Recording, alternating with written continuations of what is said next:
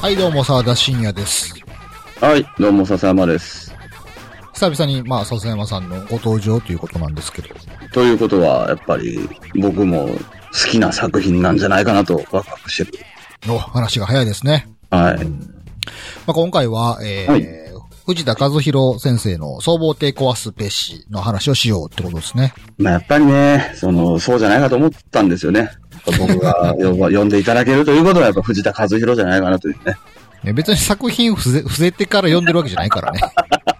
この話をしようって言って読んでますかそうら。なんです。まあ、ほいほい、ほいほい、行きましょう、行きましょうって言ってきたんですけど。まあまあ、でも振り返れば、まあ、藤田和弘先生のですね、長期連載に関しては意外と全部話しているということで。そうなんです。ありがたいことに、もう大好きな、あの、はい、漫画家なので、あの、すごく嬉しいんですけどね。その、まあ私なんかあの、牛尾と虎直撃世代ですのでね。はいはいはいはい。はい。で、笹山さんなんかはまあ、カラクリサーカス直撃世代。国撃世代で。す。はい。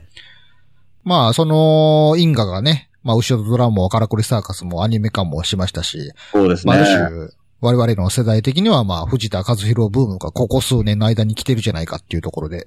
はい。で、月光条例の話なんかもしましたけど、しました。はい。この度あのー総合テコアスベーシがね、えーいつ完結したんやろちょっと前、結構前か。去年ですね、はい。去年じゃない、もう一昨年か。あ、そんな前ですか。完結っていう意味ではそうかもしれないですね。あの、最終巻出たのは去年だった気がしますけど。えーはい。で、まあ、一応前回読んだんで、えー、藤田和弘作品なんで話しておくか、みたいな感じなんですけど。はい。よろしくお願いします。はい。まあでもこれ、ね、あのーまあ当然藤田和弘作品好きな方たくさんいますでしょうし、はいはいはいはい。まあ基本的にうちの番組ってあの、番組タイトルに作品名しか書いていないから、うん。まあどんな内容の話してんのかなっていうのは聞くまでわからないんで、はいはいはいはいはい。まあちょっと楽しみに聞きに来てる人がいるかもしれないんですけど、うん。まあ、特にあの、深い話がないんですよ、今回のこの作品に関して私。まあ、そうですよね。 くしくも僕もそうなんですけど。まあ、べ別にこれは決してあの、ネガティブな意味でも、あの、面白くなかったっていう話をしたいわけでもなくて、まあ、普通に面白く読めたんですけど、あの、これ、まあ、結論から先に言うとですね、そうですね。僕、この漫画、まあ、ストーリー的に全部読んだ後で、はい。あの、納得はしたけど、うん。すごい満足度がなかったんですね、今回の作品。なんかこう、うん、はい。あありますかで、あの、なん、なんていうんかな、その、物足りなさ、物足りなさを感じているとかでもなくてう、ん。別にあの、き今回なんかすごい綺麗に終わってるじゃないですか、なんか。いやめちゃくちゃ綺麗でしたね。思ってたより、はい、本当に。そう。なんかすごい作品としての物語の構成も、すごいつじつまのあった感じで、まあ、つじつまのあったって言い方は語弊があるかもしれないですけど、はいはいはい。ちゃんと綺麗に終わってる感じやったし、うん。で、それぞれの登場人物に対しても、ちゃんとしたエンディングっていうのが用意されていて、みたいはいな感はいじで。はい。そうでですそういうね意。味では、あの、別に文句の言いどころがすごいないんでね。ないですね、確かに。あの、もっとこの先が見たかったとか、物足りなさとかも特にないんですよ。うん、そう、まあ、うん、うんそうですね。ただまあ物語のストーリー的に、まあ、まあ各登場人物のキャラクターの生き様的に、あの、納得はするんですけど、うんなんかすごい満足感がなくて、うん、うん、うん、うん。まあそういう意味でなんでかなっていう話をちょっとしときたいなって思う回なんでね。あのーそういう話興味ないわっていう人はちょっとごめんなさい。ああ、なるほど、総合艇、壊されてよかった、最高みたいな人には、ちょっとこう、温度差がある話かもしれないですからね。はい あの、あの物語の内容のあそこが良かった、ここが良かった、みたいな話ではない話だなとは思ってるんで、はい。うんまあ、そうです。まあ、作品の、なんか、でも空気と辻褄合ってる気は、なんかしてきたんですけどね、今話してて、あの、そういう作品だもんなってちょっと思ってきたんですけど、今。ある種。で実際ね、うん今回の作品の印象としてどんな感じでしたか僕だから、いや、なんか今話聞いててすごく僕も読み終わった時の感想を自分の中でまとめてた。まあ勝手にね、これはその通りなんですけど、なんかね、ちょっと重ねている感じで申し訳ないんですけど、僕なんかあの、すごい例え話が出てきてね、自分の中で。はいあはのい。ーものすごい魚が有名な、ものすごい有名な旅館に行って、はい。すごいいい景観、すごいいいおもてなしされて、まあすごくお料理が有名だっていうところで出てきたお料理が、あのーうん。全部美味しいんですけど、魚だけない感じがしたんですよ。はあ、はあはあはあ、なるほど。文句ないんですよ。すごい美味しいし。でもう俺、ん魚、魚有名じゃなかったかなこの土地っていうのだけちょっと、あるんですけど、文句じゃないんですよね、みたいな。でも、あ文あ句。ないわけでもないんですよ、別に。それはあれですかその、求めてたものがなかったっていう意味僕個人は、やっぱその藤田和弘の漫画として見てる部分があるので、ええ。な、なんかね、あの、魚って思っちゃったんですよね。 なんかその、厚さがなかったんですかねなんかこう、僕は勝いや、手にで思もう。ね、うんでも言ってることはわかるんですけど、はまあ僕もまあ似たような感じであるんですけど、ただこううん世間の評判を見ると、い、はい、はい、は結構、これぞ藤田和弘みたいな言い方をしてる人もいるし、い。なんなんか、途あ中熱いとか言ってる人もいるんですね。えで僕は、えーそうねそういう感想を見たときに、あれなんか、俺、俺より、俺、お、お、俺よりもすごいみんな評判高いやんかと思って、あれって、はい、はい、はい。なるほど、なるほど。はい、はい、はい、はい。どこかみんな同じものを感じてるはずって思ってたんですけど、なんか全然ちゃうっていうのがあって、まあもちろん、まあ賛否両方ありますから、はいはいここまで有名な漫画になってくると。まあ当然、なんか僕と似たような意見とかもあるんですけど、まあはい自分の、まあ見ている範囲からすると、だいぶ好評な方やぞと思って。ええー、マジか。でも僕はそへーこまでの満足感をそう感じなかったんですよ。っていうようにそれは求めてたものがなかったからかなとか思ってたんですけど、うんうんうんじゃあそ、の求めてたものって何なんやろうって自分があって。はいはいはいはい。でも決定的に足りなかったものは結構いくつかあって、あのーうんうんこれはその、その作品のプラスマイナスに影響する話では全くなくて、あの、はい。もうあくまで藤田和弘ファンとして、完全に。うん。どうして今までのその藤田さんが書いてきた長編ものの中に決定的にあって、それがなかったっていうものとしては裏切りはなかったんですよね。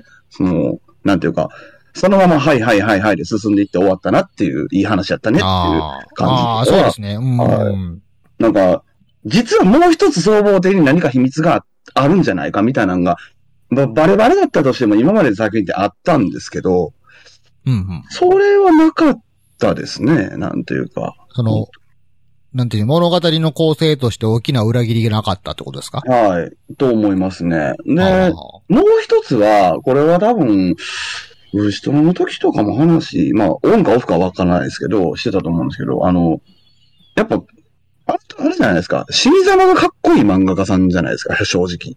なんか、まあね、僕らはそう思ってましたけそどのね。勝手な決めつけですけどね、うんこれはもう。でも、そう思うんですよ。なんていうか、やっぱり今でも。なんか、シリザーのかっこいい人いなかったんですよ、別に。 いやし、どっちかって言ったら今回だいぶ生き残ってる方ですからなねん。ですよね。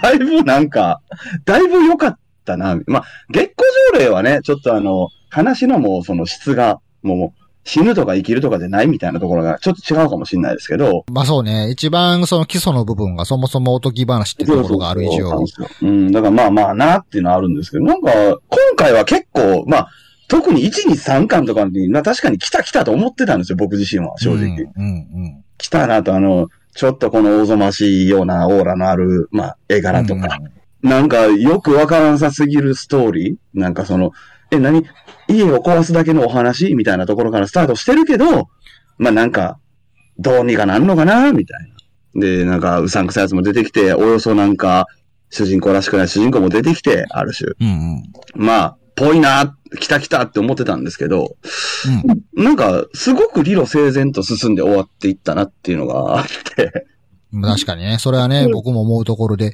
僕もその最初の印象は、そはの、いカラクリサーカスと月光条はい例、まあ、牛音虎世代ですから、基本的にその妖怪とか、はいはいまあ、はいいわゆるその、怪奇物うん。怪、怪奇譚みたいなものをどこかこう、望んでるところがあって、うん、そうですよね。うん、うん、うん。うで、んカラクリサーカスも月光条例もそうではなかったんですけそうでど、すね総合亭の序盤が明らかにこう怪奇物でしたから、明らかにそうでしたよね。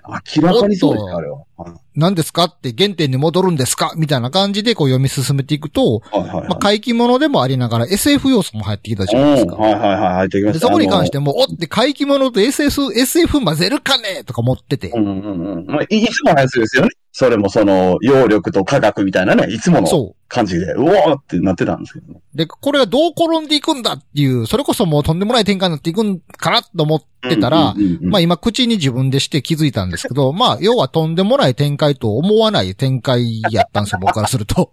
そうなんですよ。なんかね、ちゃんとしてたんですよ。なんやろね、あの、一つ一つ具体的に言っていくならば、基本的に今回の話って、すごい、あの、なんて言うんですか、希望的にもすごいちっちゃなとこでの話じゃないですか。確かに、そりゃそうですね。ずっと家の中ですからね。そう。で、まあ家の中が悪空間で異次元やっていうのがあったとしても、基本的に一つの家の中で起こっている出来事ですし、で、基本的にまあその、ラスボスも言ったらまあ基本普通の人じゃないですか。そうですね。はで、デイドーでしたっけ。い。うん、坂巻デイトですね。はい。で、な、なんていうんかその、世界を巻き込むような大きな戦いとかって、まあ対外的にはそういう捉えられ方をしてるんですけど、うんうんで、作中の中核に至っては、そこが主題ではないんですよね、今回ね。そうですね。うん、取材あくまでその、その人の価値観とか、精神世界の話のあれこれみたいなところが主であって、うんうん。何かこう、大きな戦いが、とか、大きな冒険が、みたいなところがはい、まあ、表現としてなかったっていうのが、僕の中での物足りなさではあったんですね。そうですね。物足りなさではないな。物足りなさは、物足りなくはないっては思ってるんで、物足りなさではないな。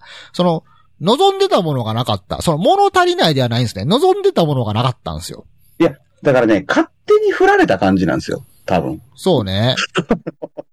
なんか、そうなんですよ。キャラクターもなんか、なんでしょうね。まあ僕、デイドはすごく好きだったんですけど、ちなみに。あの、キャラクターとしてはね。あもうで芸芸術の話を、まあ、されるじゃないですか。あのあの人うんって言いかけましたえけえど。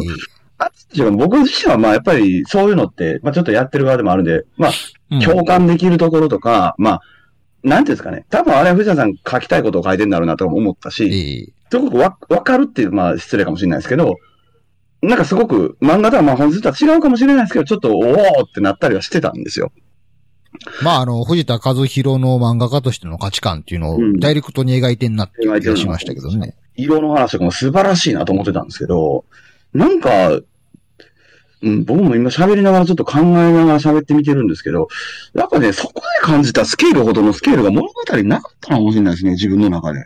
もしかすると。私もあの、仕事柄、まあ、デザイン業みたいな、いはいはいなんか端く、にゃ、片足突っ込んだら端くれなんでね。はいまあそこで巻き起こるような、その、なんていうんですかね、文化的価値観のうんうんうん表現とか、そうわかるんですけど、はい。なんかね、そういうもんでもなくて、な、僕ほんとね、なんていうんですかね、さっき笹山さんが言ってたように、そうの、ん綺麗に終わりすぎというか、そうそうそうそうそう。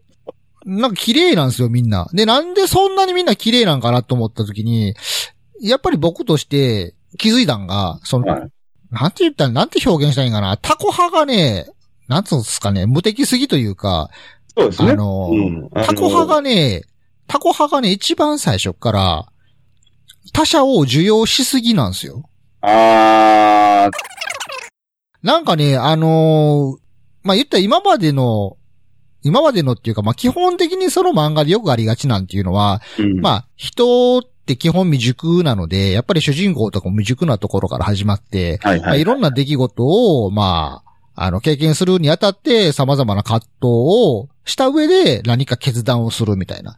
で、そこに至るまでの描き方と、その決断が、まあ、読者にとってこう、共感するものとかであった場合、うんまあ、読んでる我々もその主人公が成長したっていう認識を持てたりもするんですけど、そうですね。うんうん、確かに。でもき、で、基本的にこの総合点に出てくるキャラクターも、それぞれこの、内面的な葛藤とか、うんまあ、いわゆるその心の闇であるとか、負の面っていうのを持ってるじゃないですか。そうですね。うん。で、まあ、わかりやすくその作中でも、それに直面させられるとことはいはいはいはいかもあるんですけど、ことごとくタコ派がそれを受容していくんですよ。確かに。で、その受け止め方が、なんて言うんですかあっさりすぎるというか、なんかタコ派自体も自分の中の負の面とか、うん。なんか闇の部分をすごいすぐに受容するんですよね、なんか。そうですね。うんうんうん。で、漫画のストーリー展開の描き方としてはすぐではないんですけどうん、明らかにこう、なんて言うんですかね、わかりすぎてるんですよ、彼が。うん、なんか今、でも、話聞いてて思ったけど、そのタコが人に興味なさすぎるっていうところが前提なんでしょうね。その上で、それ描いてないんかもしれないですね、あの漫画の中で。それがなんか引っかかってんのかもしれない。なんかね、主観が強くないんですよね、タコ派そのう。そうそうそう、そうなんですよ。うん。主がないっすよね。で、基本人っていう僕の考え方ですよ。基本人っていうのは主観をそれぞれ持っていて、その主観を許容できひんから揉め事とかが起こったりすると思ってるんですうん、ね。そう、そうですね。うん。他人の主観、自分の主観と他人の主観がぶつかり合った時に、他人の主観を許容できひんから、自分の主観で他人を塗りつぶそうとしてみたりとか、おでー逆にぬぬ塗りつぶされようとすることに拒否をしてみたりとかして、うん揉め事とかが起こったりすると思うんですよ。それが時には戦争になったりとかすると思うんですけはいど、はいはたい。だ、そのいろんな出来事を通じた上で、あの、あなたの主観はそうなんですねっていうのを、こう、受容したり許容したりすることで、まあ、折り合いをつけていくっていうところが人の成長する描かれたりすることが多いじゃないですか。そうですね。うんうんタコ派初めから主観がないから、うん相手の主観をすごい受け入れてしまうんですよね、なんか。うん。そうですね。うん。そうだね、あなたはそうだねってすぐ言ってまうんですよ。だからこの、対立しないんですよね、基本的にタコ派とキャラクターが。そうですね。仏様みたいな感じの。トガキみたいなキャラですよね、あの人だから。なんか。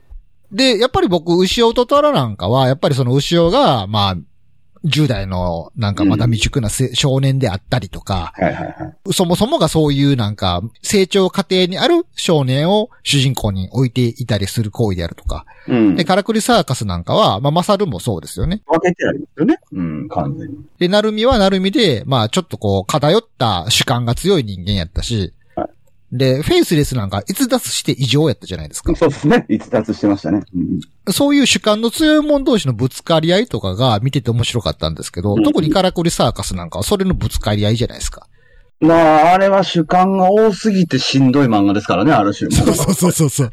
で、フェイスレスはそうやし、フェイスレス、フェイスレスの元になったあの弟の名前忘れましたはいね。大臣ね。はい。もうあれなんか完全に偏った主観を持ってる人物やったじゃないですか。そうですね。うん。で、それにも世界中が振り回されるみたいなところで、えー純粋な少年がどう立ち向かうのかとか、まあ、愛という軸で戦ってるなるみがどうするのかとか、そういうところそうそにうそうこうなんていうんですか、うんロマンとかがあったと思うんですけど、うん今回のタコ派は、全部こう柳のように受け入れていってしまうんですよ、全部。スイスイスイ。そうですね。うん。だから、圧力が生まれないんですよね、なんか。映画館自体だけですからね、ダーコさん は。そうそうそうそうそう。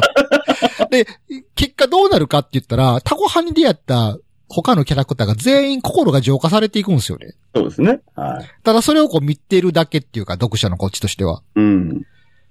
で、かつ、個人的には、デイドすら綺麗なんですよ、なんか。いや、そうです。それはその通りですよ。本当に。うん。純、純フェイスレレスほどの、イカれた価値観ではないじゃないですか、あの人って。そうだからね、そうなんですよ。その通りなんですよ。デイドがね、曲がった理由が結局ね、あの、評価されなかったからっていうのに終始してるじゃないで すか。あれが小さすぎて、俺。なんか、うん。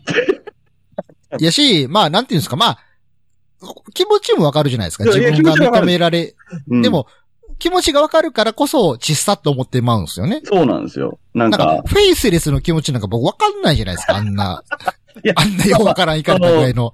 直所的にね、わかるシーンとかっていうのは自分の人生にもありますけど、その好きな人に振り向いてもらえなかったかそうらそうとか、そこの部分は共感できたとしても、その先をね、え選ばないですから。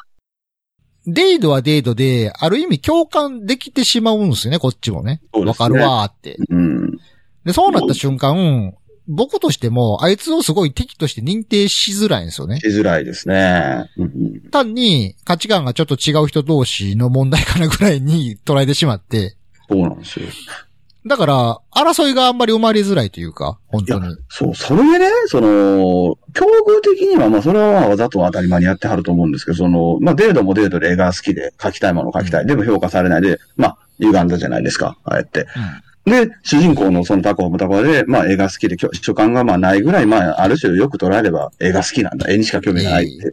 でも、タコ派も、まあ言ったら出版社とかにこう評価されないみたいなんで、はなんい。かこう、そういう始まるやつじゃないですか、あれ。ええ二人とも競合、まあ一緒じゃないですか、負け起こってること自体は。で、そのタコ派が最後デートになんかこう、言うたら、まあまあちょっと説得とかをするわけじゃないですか。当たり前にこうう、んす筋として。うんな、なんやろな、あの、きょ境遇一緒のやつで、ようそれ言えるなとか、なんかこう、なんかね、まあ言いたい、行かれてない、ただ絵好きな二人がこう、最後、対峙して、こう、それでこう、やり合ってるじゃないですか、ある種。うん。でもなんか、ピュアなやつらの、なんかあの、 なんていうんですかね、あの、だから、ほ、本来、ピュア、ピュアであったとしても、そのピュアさっていうのを表に出しづらいんですよね、人って本当は。ね。うんそうそうでそも、う。タコ派はそこを、明けすけもなく出してしまえるんですよ、彼は。そうなんですよ。で、そこが綺麗すぎるんですよね。そんなゾラへんやろと思ってまうんですよ。そんな仏様みたいなゾラへんやろって。うん自分の負の部分とかも、もう秒でオープンにするじゃないですか、あいつ。 なんか、いや秒、秒ですよ、本 当に。本当そんな 秒で、自分の負の部分秒でオープンする説。まあ、あある種その表も裏もないじゃないですか、タコ派って。ないですね。うん。俺、それ、漫画の中にそれ登場させたら全部終わってまうやろと思ってまうんですよ、ほんま。 いや、いや、だからタコ派はもう真っ白なキャンバスなわけですよ。よくあのー物語の、創作物語の中で、都合よくその、なんか物語を展開していくための最終手段として、なんかはいデウスエクスマキナとかいう、ね。機械仕掛けの神ですよね。タコ派自体それちゃうんかと思ってまうんです よね、ほんま。それありきでやってないかっていう。なんかこう、彼の前に出てくる人間は本当に全員浄化されていくんですよ、さーって。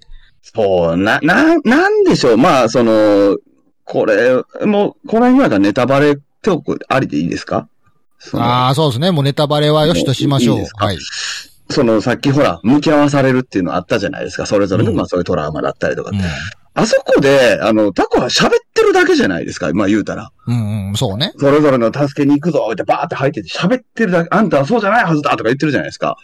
いや、なんか漫画やから、なんかあの、ね、絵描きじゃないですか、なんか。うん。うんえ、 うんえぶほら、わかん例えばですよ。これ文句じゃないですよ。例えばなんですけど、なんかこう、やっぱ、お、主観あるねっていうのとしては、なんかこう、主観的になんかタコがこう戦う絵とか描いてくれたらいいじゃないですか。なんかある種。まあ、いやそうですでもね。いい今まそ、の今までの表現やったら、うん。その、言葉では通じないので、そう、絵を描いて。仕方なくこうう、ん、仕方なく別の手段、それが戦いであったりとかいう表現になってたと思うんですけどう、ん確かにあの、言葉でみんな浄化されていってんな。そうなんですよ。なんかそれがね、俺、あの、まあ、いや、いいんですよ。わかるんですけど、なんか、それだけっていうのはちょっとあって、なんか、まあまあ、すごい冷たい言い方をするならば、うんそんな言葉で心が溶けるのであるんやったら、そこまで悩んでないんちゃうんかとかも思ってまうじゃないでいすかや、。そう、いや、だからわかるからこそなんですけど、そうなんですよ。なんか、き気持ちはわかるとかいっぱいあるじゃないですか。 そのドラマにしても何にしても。でも、え、そうなんって思って。でね、そこを、まあ言ったら、まあそんなやつおらへんでで済ませてしまえば、それはもう野暮なツッコミみたいな感じになるから、まあそこを肯定的に見て、あ、そっかってタコ派は、その言葉だけでも、その自分の心に闇を抱えて、それと向き合えない人も、そのタコ派の言葉を聞けば向き合えるようになったんだっていう風に好意的に見たとするじゃないですか、そこを。はいはいはいはいはいはい。どんだけ聞きう、腕利きのカリカウンセラーやねんとか思うん そうなんでですすよ、よタコ派で、は。でも、あの作品の中ではタコ畑が唯一特殊な能力持ってないっていうのを散々言ってくるじゃないですか。うんいや、十分な特殊能力やろって思うわけそでうす。なんですよね。そうなんですよ。そうなんですよね。自分の負の部分と秒で向き合えるとか、そでう自分は何も持ってないってことを明けすけにこう、さらけ出すことができるとか。そうそうそれ自体が特殊能力やん能かっ力じゃないて。ですか。うん。世の中の人間は、そんな自分に瞬間的に向き合えへんし、うん自分が何もないということを受け入れられへんよっていうのが、そう一そうそう。般の人やと思うんですよね。うん、そうなんですよ。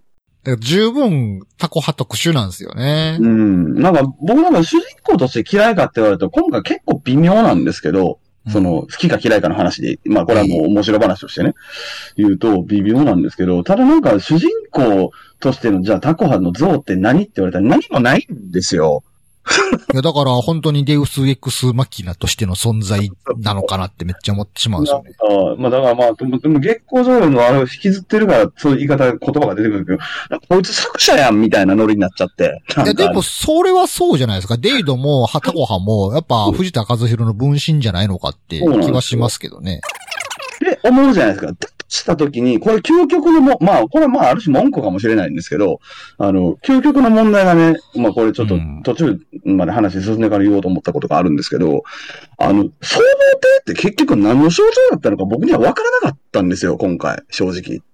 すごいメタ的なことを言うならば、はい藤田和弘の心の内を二つに分けたものじゃないですか。いやいやそうですけど、あの、いや、総合体壊すべきの中の、総合体自体が何の象徴だったのかっていうのって、分かんなくて、も、物語としてですかメタ的な意味ではなくね、て。まあ、めまあ、物語として、でもメタ的でもいいんですけど、なんかその、心の中だったとしたら、その、壊すべしが、うん。壊すべしって壊すべきものだよって、まあ言いたいわけじゃないですか。ええそのメタ的な意味だとしても。えええ、何を壊すべきと思ったのっていうのが分かんなかったんですよ。その、なんていうかな、こう、あるじゃないですか、そう、まあ、いろいろこういう、こう、象徴なんだろうなって思い当たる節とか、出てくるもんじゃはい、ないであすか。の、漫画の中で表現しているそれは何をモチーフにしているのかっていう。俺、それがね、読めなかったんですよ、総合艇の中の、そ の、総合艇とは結局何だったのかっていうのは、わかんなくて、個人的には俺。え、それは単純にその人が持ち得る向き合えない自分ってことじゃないですかえ、だけでいいってことなんですかねある種。もう、受け受け止めないといけなそうやとい。。思うんですけどね。そうそうそうそううん。う。目を背けている自分ってことじゃないですかね。だとしたら、やっぱり、タコ派は喋るだけで終わっちゃダメな気がしますよね。なんかね。だからすごいこうメタ的な見方をすると、まあ、藤田和弘の中にある、その、こんなに一生懸命やってんのに、それを認めない奴が世間に存在しているということに対する、こう、憎しみみたいな感じのああ、なるほどねあ。まあまあまあ、あ現れがデイド。で、かつ、えーそれに対して、いやいや、そうは言っても、まあ、受け入れなあかん部分もあるやろうし、うん俺にも応援してくれるファンいるしなっていう、まあちょっと光の部分の存在がタコ派なんじゃないですか。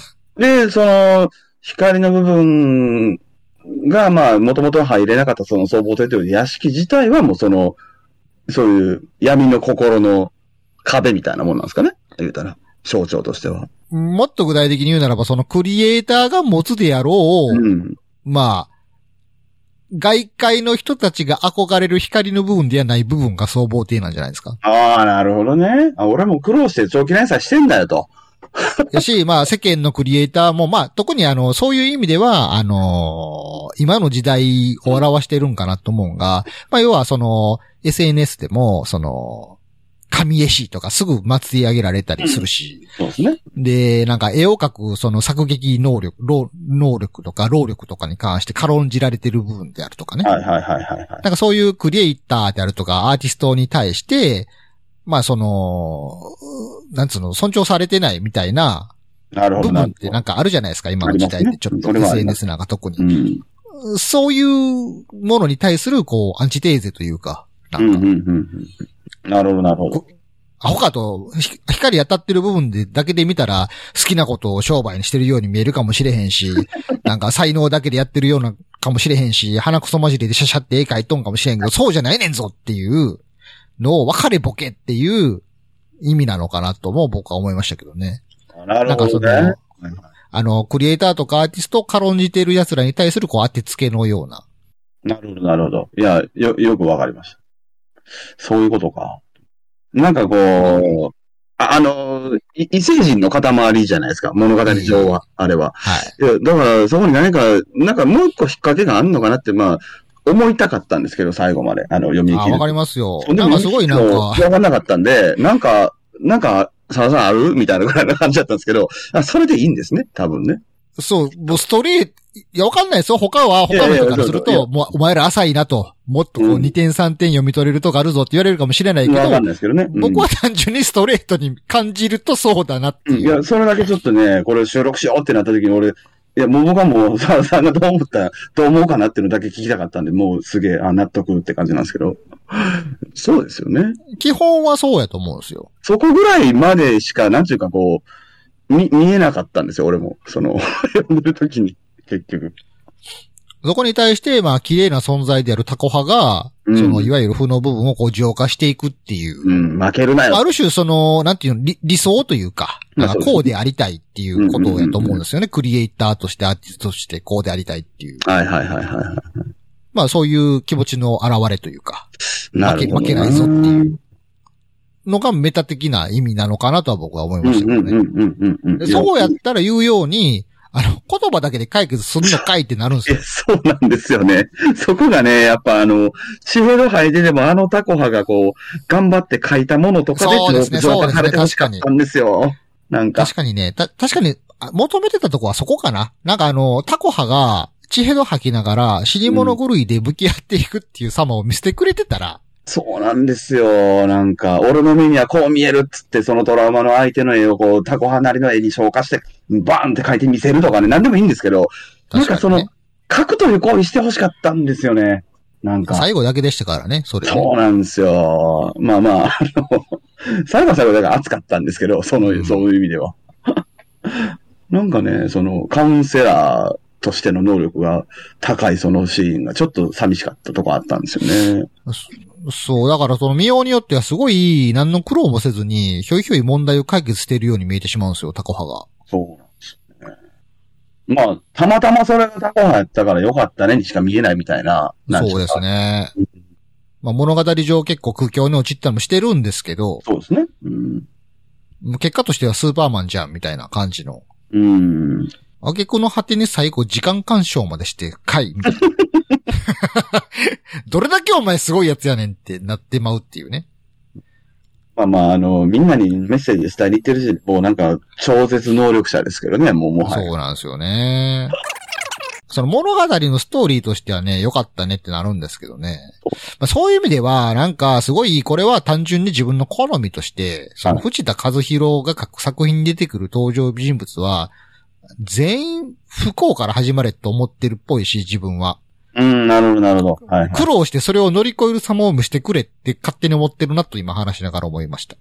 でもまあ、やっぱり、その、我々の中にもその、トラウマというか、まあ、いい方のあれですけど、くさびがやっぱあるんでしょやっぱ牛トラであって、からくりがあってっていう、そうのですね。ドンと打ち込まれるくさびがあるから、どうしてもその、そこから抜け出せないところあるじゃないですか。どうしてまあも。藤田、藤田和弘の原体験としてそれがありますね。うん。もう楽しみにしちゃう僕なんかやっぱあの、牛音虎の最終局面でみんな記憶なくすっていうのが今でもすごい覚えてますもんね。はいあはれいがはすいごい、はいはいあ、あ、それがどうなんのと思って、そうですね。うん。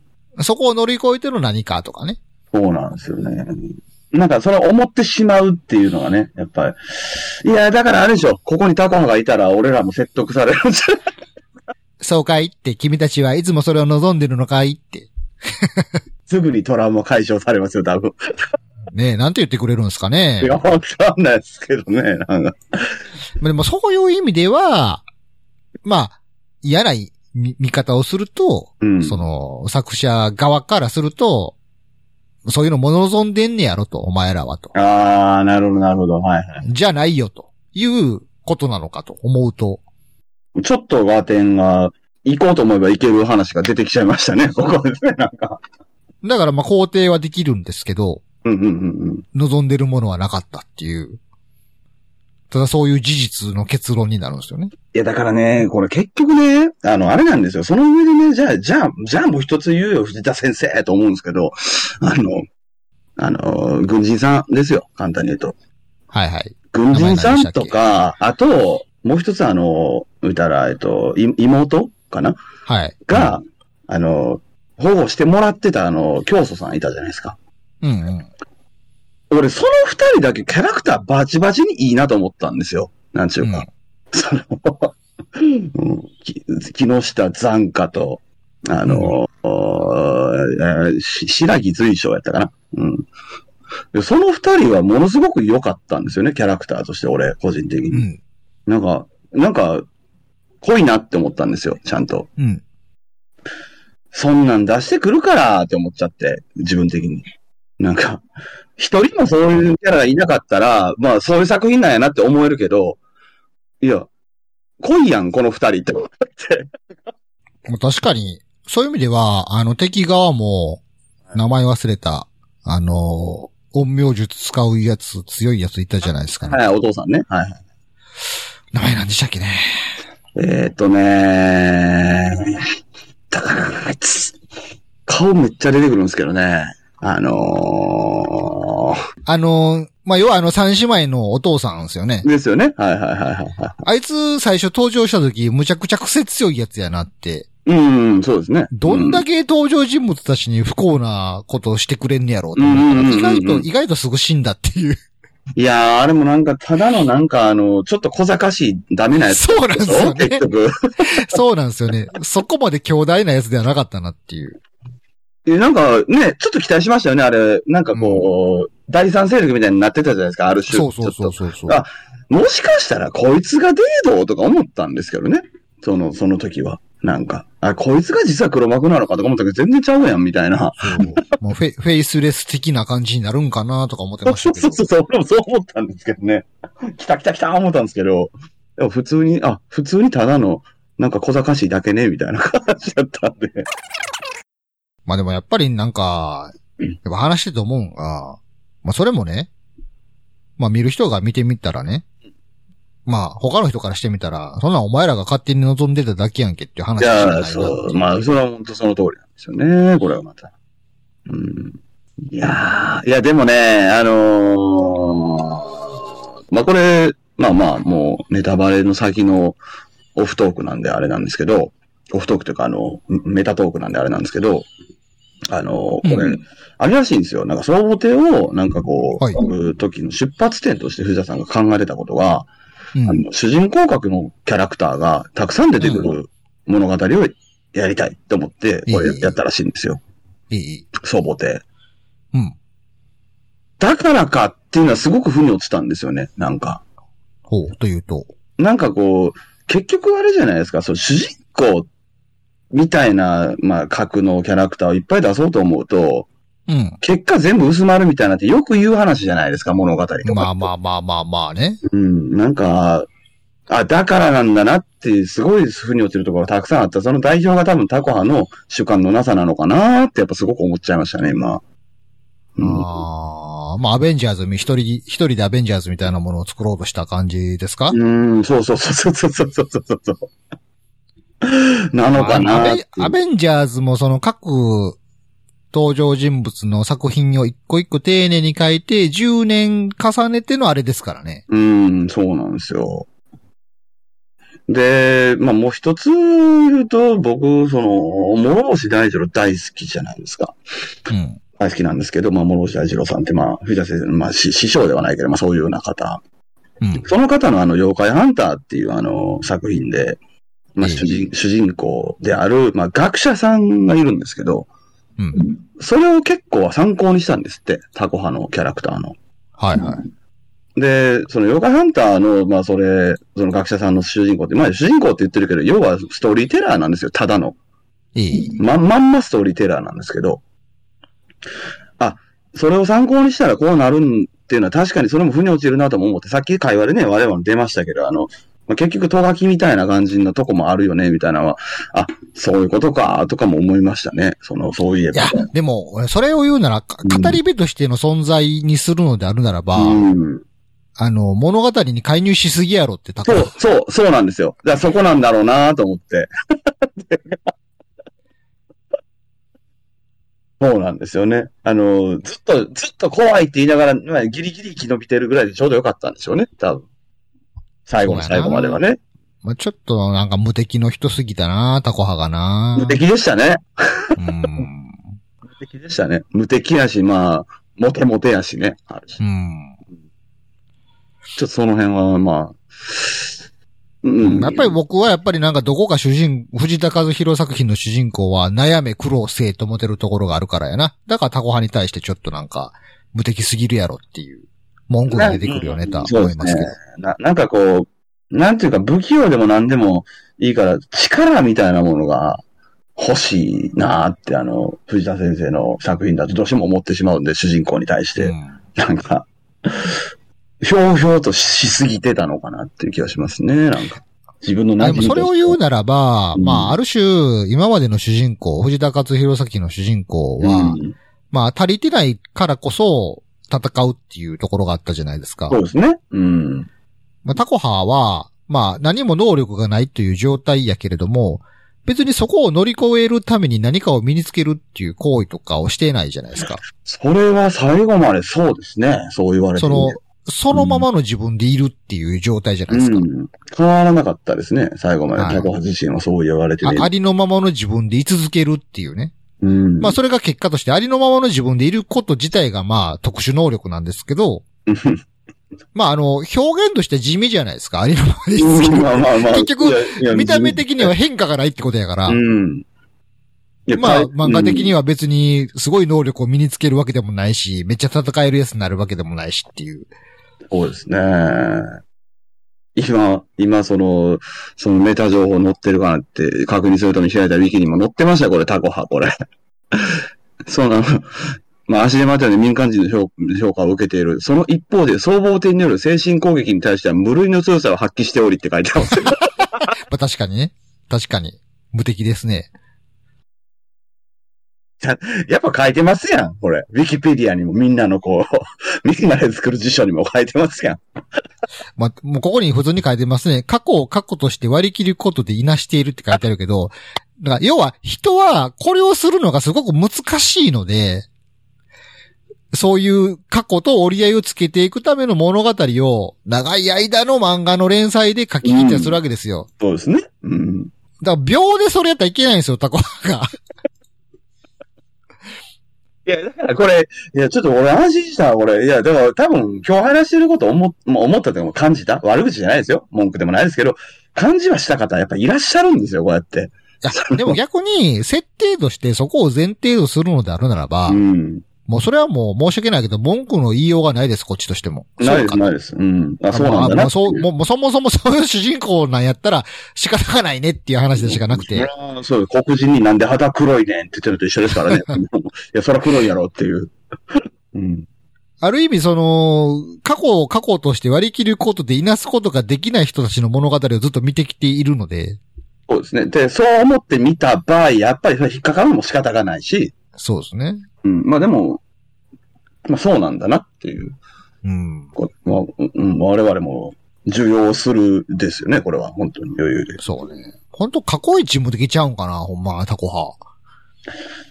うんまあでも、いや、でもやっぱりあれじゃないですか。精神攻撃以外だと死ぬんじゃないですか、やっぱ。 確かに物理攻撃で死にますから そねう。そうそうだからやっぱ今までの作品では死んでると思いますよ、やっぱり。今回、総合艇やから助かったんじゃないですか。やっぱりいやでも白面、対白面とかではこう、恐怖心とかないかあー、なら、いるほど。けますよ。でも、なんやったら白面を癒す可能性ありますよ。ああ、それはありますね。だから、要は、そのやっぱりその、基本的にタコ派自体がすごい、なんていうんですかね、他人の負の面であるとかに対して共感性が強い、強くて、はいはいはい。で、やっぱ受容する心が強いから、やっぱりタコ派に出会った人たちってみんな癒されていくんですよね。なんかう。んうんうんで、それを、それに伴って昔の自分を受け入れてくれるっていうステップを踏んでるから、うん、やっはいぱはい、ナ、ナチュラルに癒すやつなんですよ、タコ派って人を。そうですね、確かに。ほらもう、それこそもう白面にしてもフェイスレスにしてもタコ派と喋ったら癒される可能性ありますから。いや、でも、白面とフェイセスは、まあ、癒せるかもしれんけど、その下っ端の妖怪とかオートマータには殺されるでし ょ。まあそもそもそういう人物の物語だという意味で言うならば、まあ綺麗に終わることが、うん。そら当然よねっていう話で。いや、だからやっぱり我々があるじゃないですか、その藤田漫画っていう総合点にとらわれすぎてて、ちょっとこう、なるほど。転倒とかもやっぱちゃんとあるから、うん。どっちの強さでの乗り越え方を見たいっていうのに、ちょっとハマってたのかもしれないですね。確かに。そうですね我々の総合体を壊すべしと言われてるのかもしれないですよ、これは。まあでもその、なんかダブルミーニングというか、そういうアンチテーゼ的なところは、泣きにしもあらずかなと思いますけどね。確かにね。うん。うん、なるほどな。やっぱ人ってこう、ね、まあ、人ってっていうのは主語がでかすぎですけど、やっぱこう、フィクションで何か面白いものを見たときって、それと同じものをこう、求めがちじゃないですか。うん、それはそうです、本当に。うん。で、と、特に特定の作者に対してすごい何か特別な感動をしたとかってなると、やっぱそれと同じものをずっと見続けたいみたいなところがあったりもしますけど、まあ時としてクリエイター側からすると同じものをずっと求められ続けるのってちょっと嫌やなみたいな。まあそう、違うものを生み出したいと思いますからね。当たり前に、それは普通に考えたらね。で、そういう同じものを求め続けるものに対してのアンチテーズがもしかしたら含まれているのかもしれないですよ。なるほどなでもこれちょっと、案外奥深い感じになっちゃいましたね、これ。話してみたら。うん、やっぱ、やっぱダイレクトにそのタコ派にしてもデイドにしてもその、クリエイターとしての藤藤田和弘の価値観が投影されすぎてるから、やっぱそういう読み方になりがちですよね。なりがちですよね。うん、確かに。うん。で、またその、他の登場人物のキャラクターが、まあ全員主人公みたいなことを言ってるから、要はその過去の藤田作品からの、こう、なんパロディじゃないですけど、ああ、確かに。うん。過去の藤田作品からこう出てきたような登場人物がたくさんいる中、まうんあある意味そういう意味ではその藤田和弘のその光の心と闇の心の対決を自分が生み出した過去のキャラクターたちにこう、手助けしてもらいながらこう救われていくっていう。ああ。自分自身の心をこう、 なんか浄化するための作品やったのかもしれないですよ、この、想定壊すべしは。あの、セセルフ、藤田和弘のあの、セルフカウンセリング漫画。そうなった場合は、あの、異星人たちは何も救われてないけど、どうしたらいいんでしょうね。いらないものもいるよっていう ところも一応残しつつってことなんですね、多分。で、あのー宇宙人たち、わ悪い側の宇宙人たちは石鹸です。ああ、救いがない部分もあるから、まあ、気にするなというところもあるんですね、じゃあ多分。その、この一方的にクリエイター、クリエイター藤田和弘に不都合な、あのー自分たちの主観をぶつけてくる世間なんじゃないですか でもさっきまでの我々じゃないですか、やっぱり。そうそうそうそうそう。だから僕たちみたいなものに対して、僕たちのものが、あのーあの宇宙人なんですよ。まずいじゃないですか。だから、み水という自分と似たような状態のものをはいはいはいはいはい。合流するとめちゃ増えるっていうね。ああ、なるほどね。はいはい、こう、はい。ひ人の悪意とかね。なんかそういう、声、声の大きさとかね。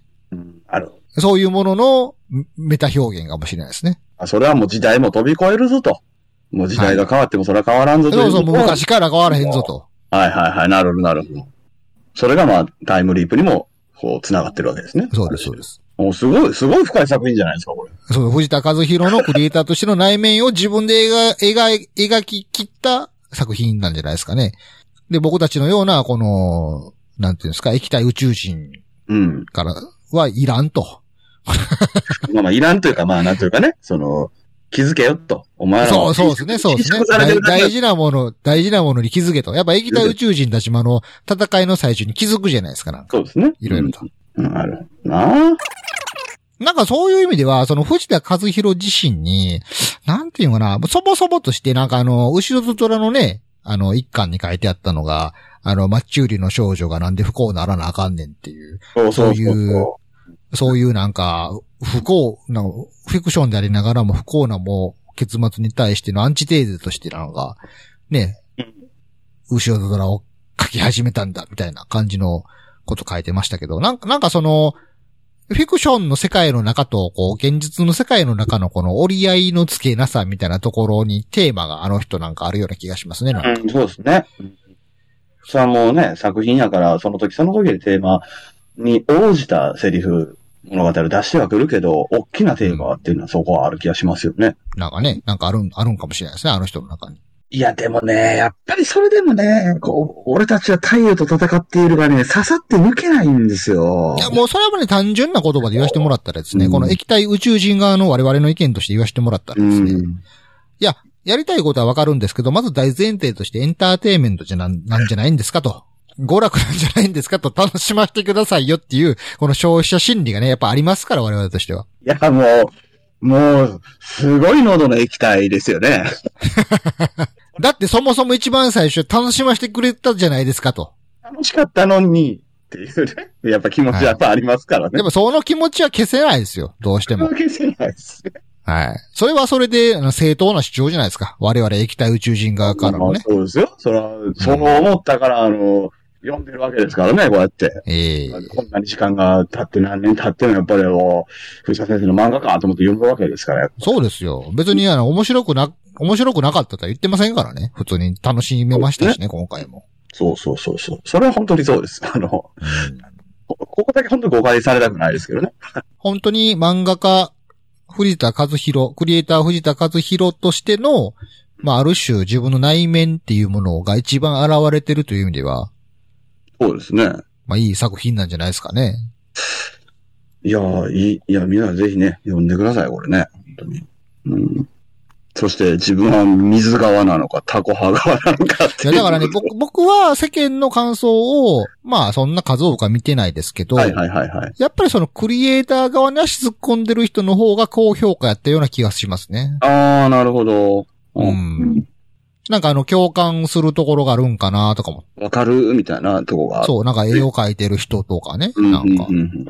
なるほ僕みたいにもう完全なこの消費者側心理の人は、ど。はいはい。なんかそうでもないみたいな。僕、そういう意味ではまあ難しいですね。分裂してたかもしれないですね。うん。まあ、笹山さんの中にも、こう、タコハートデイドが存在する、ですよ、きっと。いや、だからまあ、ね、やっぱ、ファンとしては、すごうくん、別に読んでて楽しんではいるんですけど、ええまあでも、んっていうふうに途中からなって、うん、美味しかったんけどな、になって。でも一方、やっぱ、クリエイティブな部分としてはね、まああの、箇所箇所で出てくるのが、まあ、すごいクリティカルヒットな、ね、ところがあったりもするんで、うん、っていう、それもあって、ちょっと重かったんですけどね、この作品。やっぱりこう、笹山さんも自分の内面の中でタコハとデイドをもう何十時間もこう戦わせないと。これは言えないやー、タコ派かな。エイドならまだね、慣れそうですけど、タコ派難しいっすね。いや、タコハヤはきっといるんですよ。なんか、すべてのクリエイターの人の心の中に。 でしょうね、やっぱそう。やっぱ、初めてそれをいいと言ってくれた人がいたあの日とかにタコ派が生まれてるはずですからね、やっぱり。確かにね。うん。そのタコ派を探さないといけないかもしれないですね、やっぱりそうですねこ自分をなくそうになった時はね、いつでも。まあ、でまあ、でもまあ、まあ、まあ、でも水で痛いとこもありますね、やっぱり。まあ、やっぱりその、楽しむ側の人間としては水でいたいですね。水宇宙人でいたいです。やっぱりね。分かっていてもね。もう海を求めて川を下っていきたいですね。そりゃそうですよね。あと少しで、あと少しで海があって。まあまあ、そんなとこかな。結構喋りましたんで。ちょっともう一回読んでみようって気持ちには正直なったので。そうですね。そういう目線で見ると何か新たな気づきがあるかもしれないですかねも。しれないですね。じゃあ、えー、お送りしたのは沢田信也と、えー、はい。一応、笹山でした。た、タコ派探さないとダメですね、これ、本当に。そタコ浜を探さないといけない。 うですね。そうですね。さよなら。だから、